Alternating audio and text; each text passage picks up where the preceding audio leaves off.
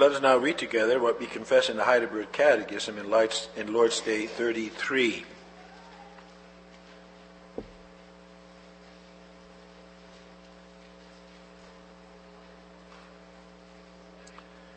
There we find God's word summarized as follows What is the true repentance or conversion of man?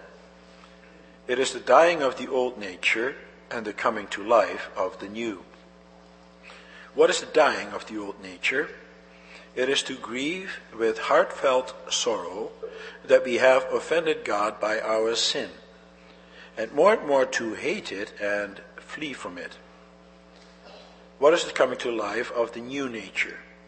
It is a heartfelt joy in God through Christ, and a love and delight to live according to the will of God in all good works. But what are good works? Only those which are done out of true faith, in accordance with the law of God, and to his glory, and not those based on our own opinion or on the precepts of men. After the sermon, we will sing from Psalm 30 to stanzas 2 and 5.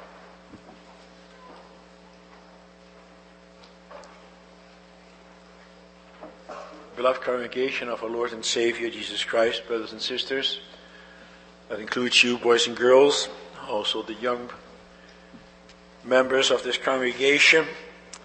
No doubt you know of enthusiastic Christians who can regale you with their wonderful conversion story. The one moment they were unbelievers, and then the Holy Spirit got hold of them and they became believers. They became converted Christians, born again. And they can tell you what they were like before they were converted and what they are like now.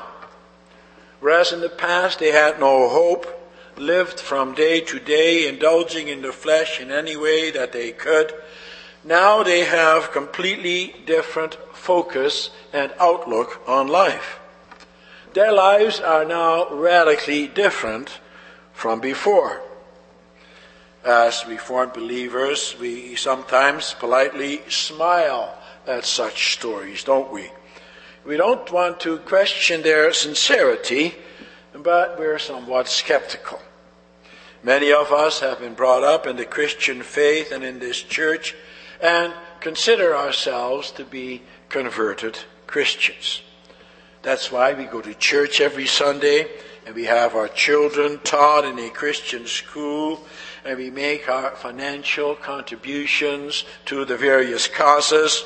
We also support mission at home and abroad. We have the right doctrines which has been passed down to us through the generations. And therefore, we feel quite confident about ourselves as children of God and of His church. And so we kind of dismiss those sudden conversion stories. We take them somewhat with a grain of salt. Oh, sure, we recognize that some people can genuinely speak of a moment of conversion, of being born again, but we're always a little bit suspicious. Will it last? Is it based on the right doctrine? Or is it mainly an emotional response? How deep is that conversion? Do they fully understand what Christian faith is all about, what it all entails, and what about the importance of belonging to the right, cho- to the right church? Let's be careful, brothers and sisters.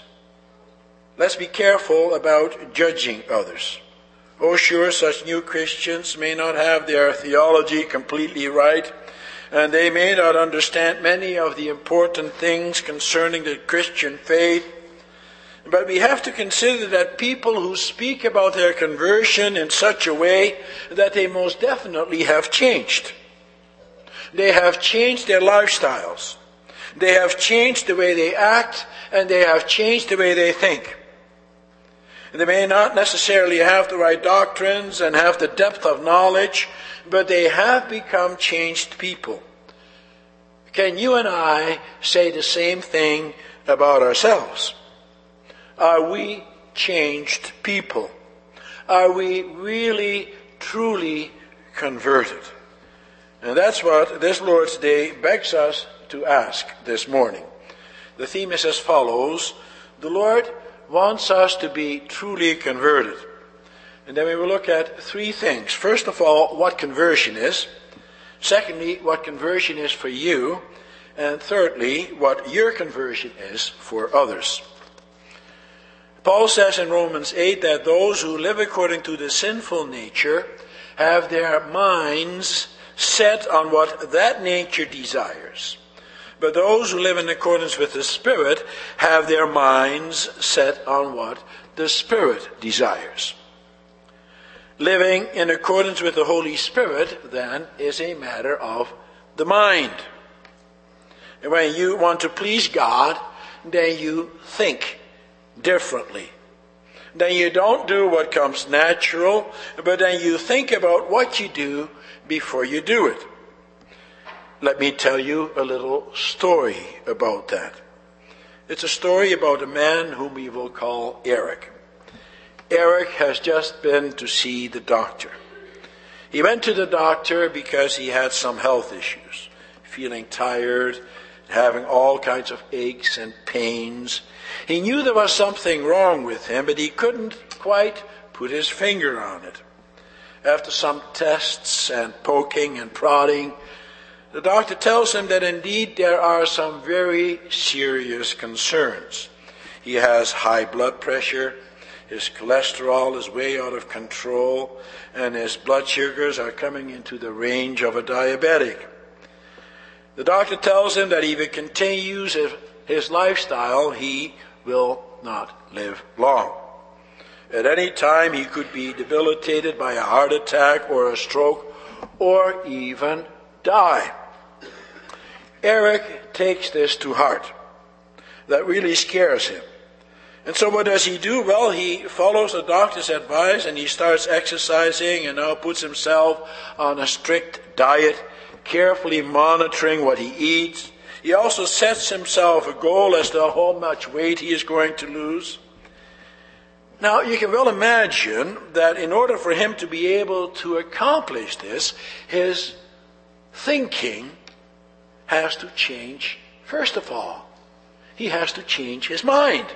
He has to think differently about food and exercise and about his many bad habits. Before he pops something into his mouth, he has to stop and think. Time and again, he has to keep in mind the goal that he has set before himself before he puts anything into his mouth. Is this healthy food? Do I really need it? Am I really hungry right now? What is the reason that I'm thinking about eating that food? Why would I eat this food in the first place? Because I'm bored? Because I want to reward myself for something? Do I eat it in order to satisfy some psychological need, in order to satisfy something deep longing within me. He constantly has to think about what he is doing when he is around food. And that takes effort. It takes determination. Same thing is true with regard to exercise.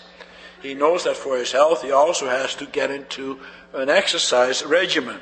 That also takes effort. But the more and more he sticks to his new lifestyle, the more and more it becomes his second nature.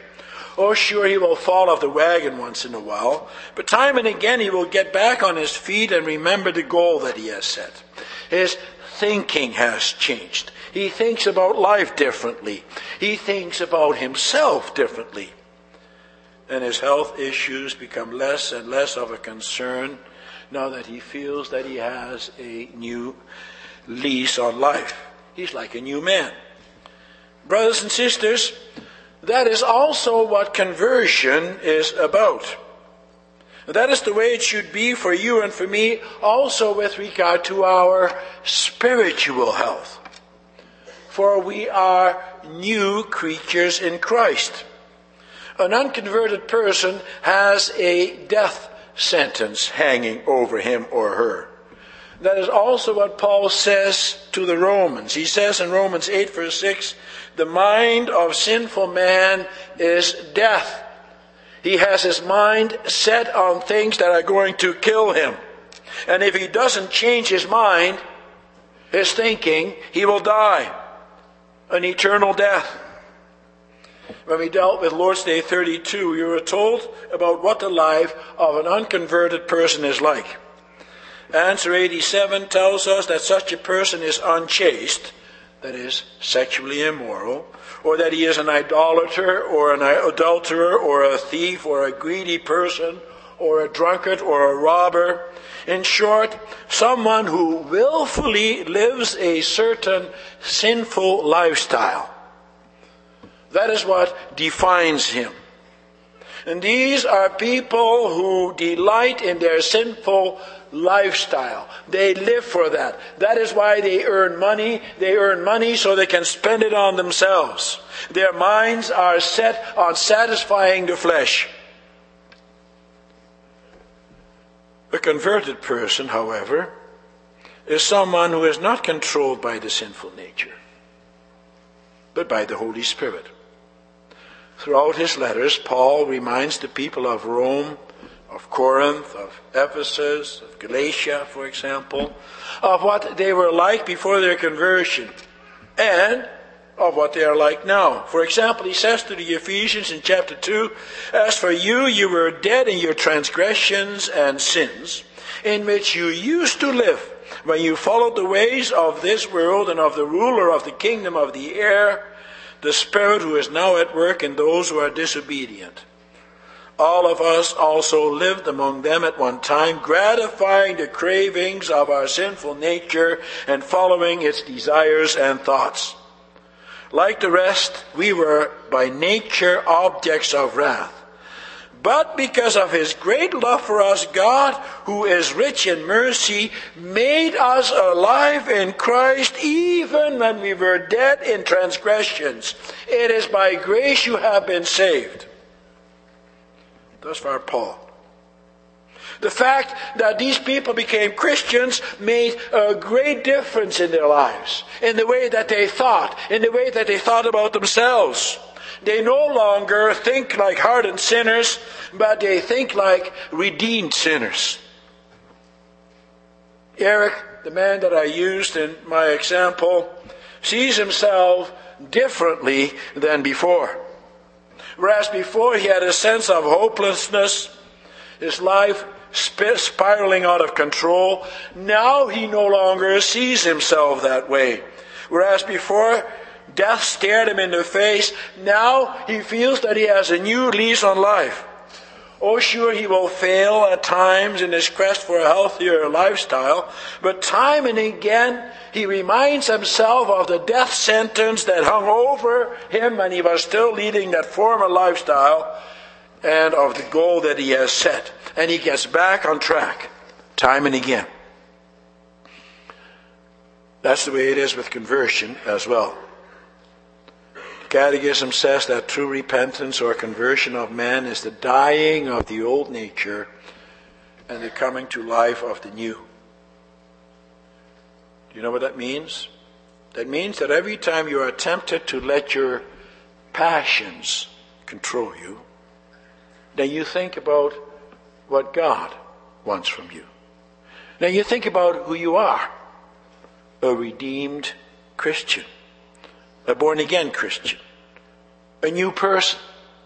And then you change your mind. You do the opposite. You set your mind on what the Holy Spirit wants you to do. Your goal is no longer to live your life to satisfy yourself. That's such an empty way of living. But your goal is to live your life for God. We've come to the second point. In their letters, Paul and Peter also refer to the goal of the Christian lifestyle. Paul says that he presses on to that goal throughout his whole life. And Peter writes in verse 9, in the first chapter of his first letter, about the goal of faith.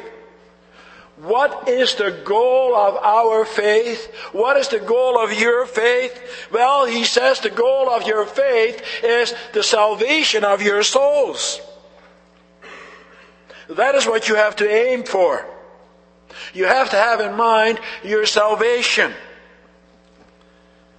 And you may say to yourself, well, all this sounds, sounds kind of Arminian, doesn't it? Does that not mean then that we have to do these things in our own strength? That depends on our own effort? No, not at all.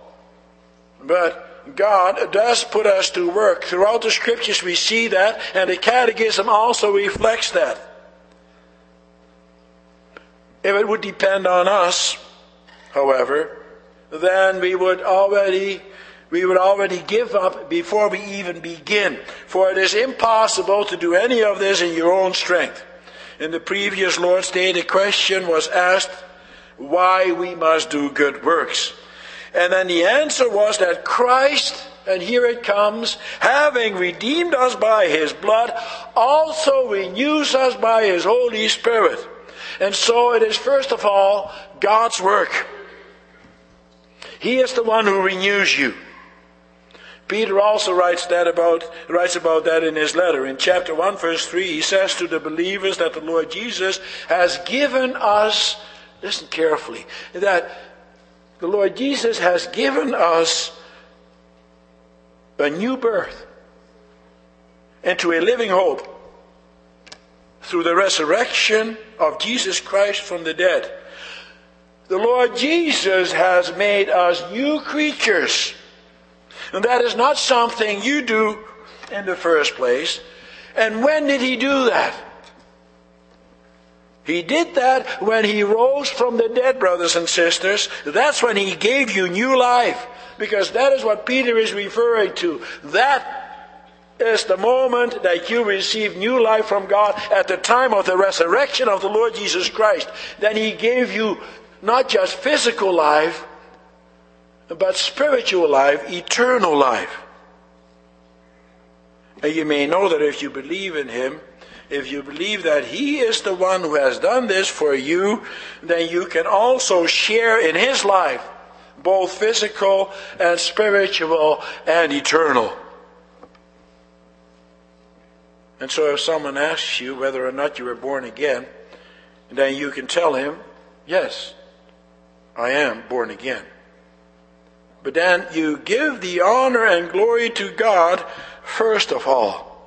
And then you can tell him exactly when and where that happened. It happened when the Lord Jesus Christ rose from the dead. It happened when he defeated Satan. It happened when the Lord Jesus, for my sake, denied his fleshly desires not to have to go through his suffering and death. And he gave himself totally up for our sakes.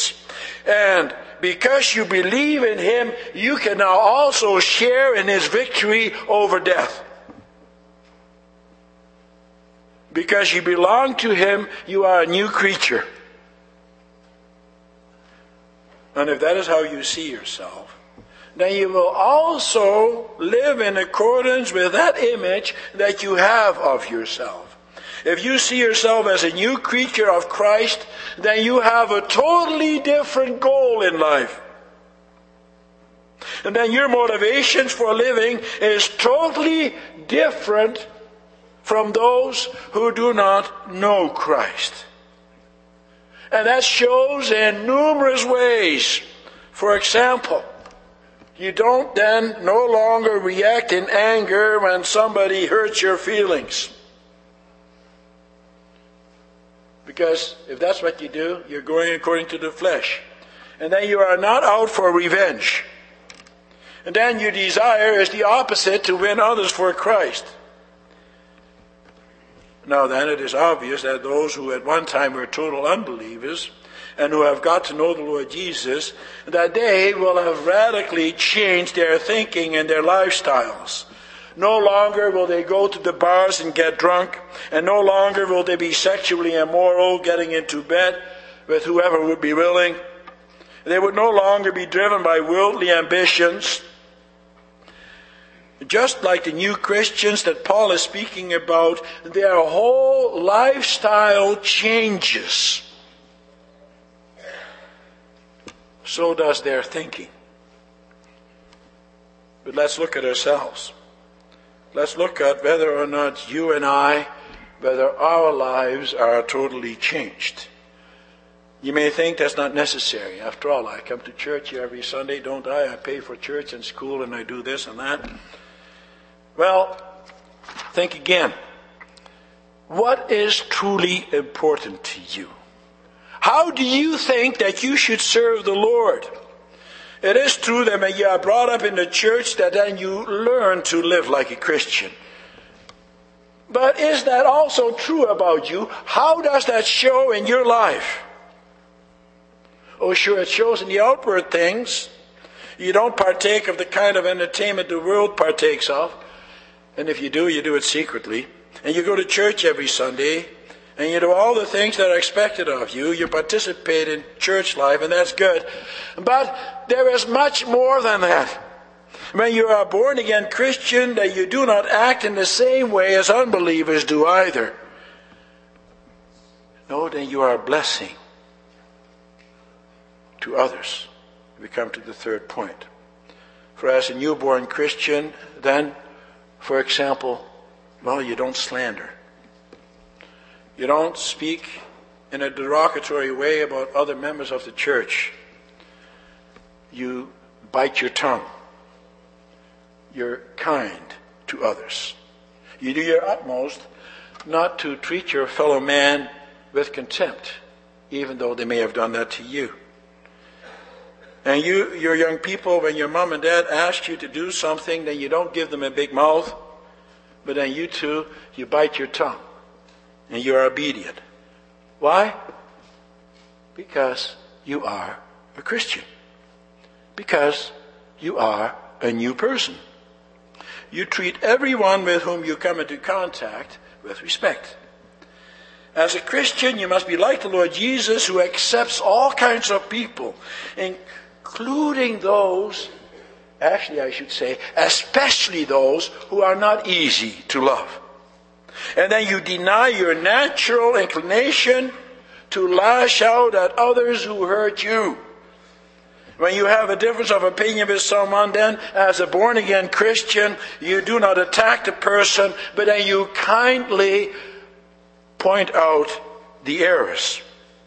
And so the list as to how you conduct yourself as a Christian goes on and on. You don't do the kinds of things that the flesh wants you to do, but what God wants you to do. Children have to learn that already at a young age. Nowadays, you read a lot about cyberbullying. Young people harassing each other on Facebook. They put another person down by writing all kinds of nasty and derogatory things about others. It's awful. I sure hope that this doesn't happen with our young people. And that you do not say things about your classmates to make them feel bad. So that you can have a sense of power over them. So that you can belong to the in group. And so I hope that the children of this congregation are listening to this. Once again, you're Christian. You know what that means? That means you have been given a new life by the Lord Jesus Christ. And He gave that to you when He rose from the dead. In a few weeks, we will celebrate Easter. We will celebrate the fact that the Lord Jesus rose so that you can live. And that's why you must show joy, joy of being a child of God. And you have to show that in your life. And then as a Christian, rather than putting other people down, you build them up, especially those who are not easy to love. And you include them. Just like the Lord Jesus included the weak and the down and out. And when people do something mean to you, then you don't retaliate. No, on the contrary, then you do what the Lord Jesus says, you turn the other cheek. Try to win them over. And you make an extra effort with those who are a little bit different from you. Instead of shunning them and saying bad things about them behind their backs, you try to include them. You're nice to them and you protect them from others who would do bad things or say bad things about them. And the same thing goes for the teenagers and the older young people in our church. When you are a truly converted Christian, and then you think and then you act differently than the people from the world. You treat your friends and your parents with love and respect. Whenever someone hurts your feelings and you want to react, then you stop and think first. Just like Eric has to do, who wants to lead a healthy lifestyle. You want to be careful what comes out of your mouth. And then you try to bring that person over. And then you don't participate in the things that the world participates in either. But you don't go to the casinos and to the strip joints and to the bars. And what about the older members of the church? When you think about apostasy, backsliding in the church, do you then think of such things as having the right translation, having the right hymns, the right order of worship? Do you then think about what the, how the Lord's Supper should be celebrated? Are you afraid that the church is backsliding because of certain decisions of synod with which you disagree? It is good that you are concerned because you should be. You should be watchful that our worship does not become man centered and that we whittle away at the centrality of God. And so it is a good thing that you are concerned. But don't begin there.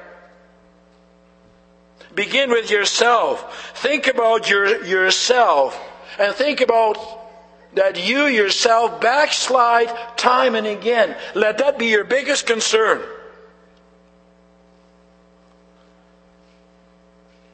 How do you react when someone does wrong? Do you then react in a Christian way or do you react in the way that your old nature wants you to react? By being angry, by lashing out. And when you see those things that are wrong in the church, do you then become angry at those whom you feel are responsible? Do you then say things that you really shouldn't be saying about those people and about the leaders in the church? How do you conduct yourself? At home with your wife or your husband? How do you conduct yourself with your children and your grandchildren? Do you do that in a Christian way or do you try to manipulate them in one way or the other? Do you try to get your own way? Brothers and sisters, we're all such sinners. But we are first of all redeemed Christians, all of us. And so we have to live differently. It has to show from our lives that we are different, that we are changed people, that you are born again Christians. Paul gives his own life as an example as to what a changed person is like. He, he writes about his former life in his letter to the Philippians. He writes about the time when he was an unconverted Jew. He was convinced at that time that he was doing the will of God and he mentions his credentials. He had the sign and the seal of the covenant, circumcision, being circumcised, as he says in Philippians 3 on the eighth day. And as he grew up, he was full of zeal for God. He became an important leader even in the church, a Pharisee. He was legalistically, legalistically righteous, faultless even, he says. In other words, he was the picture of piety. He kept all the rules and then some. If you were to look at him, and you, then you would say, Boy, that man, he's got it all together. He really knows how to keep the law. He must be really close to God. And Paul was very concerned about the Jewish church. He was afraid that some unorthodox teachings were coming into the church and he persecuted those who came with those teachings. But then he was converted. Then he realized that you don't serve God in that way. He says, All that righteousness didn't do me any good. I consider them rubbish. He says, There is one thing that I want to know, and that is the power of Christ. And that in some way, somehow, Through him, I can attain life, eternal life. Don't think that after his conversion, Paul had an easy time of it. Not at all. He went all over the world to preach the gospel and to reach out to whoever came on his path. In churches all over the Roman Empire, in church, churches all over the empire were established. But that didn't mean that there was peace. Within those churches that he established, he also encountered hostility and anger and jealousy. Some of them are jealous of him because he has such a good reputation. And so what do they do? They attack him. And now here's Paul in prison, in chains, and he hears about these things. Now listen what he says to the Philippians in chapter 1, verse 15. It is true that some preach Christ out of envy and rivalry. He says further, they preach Christ out of selfish ambition not sincerely, supposing that it can stir up trouble for me while I'm in chains. But now, how does Paul react to this? In anger? In despair? Oh, what's going to happen to the church? No, it's surprising how he reacts. He says in verse 18, but what does it matter?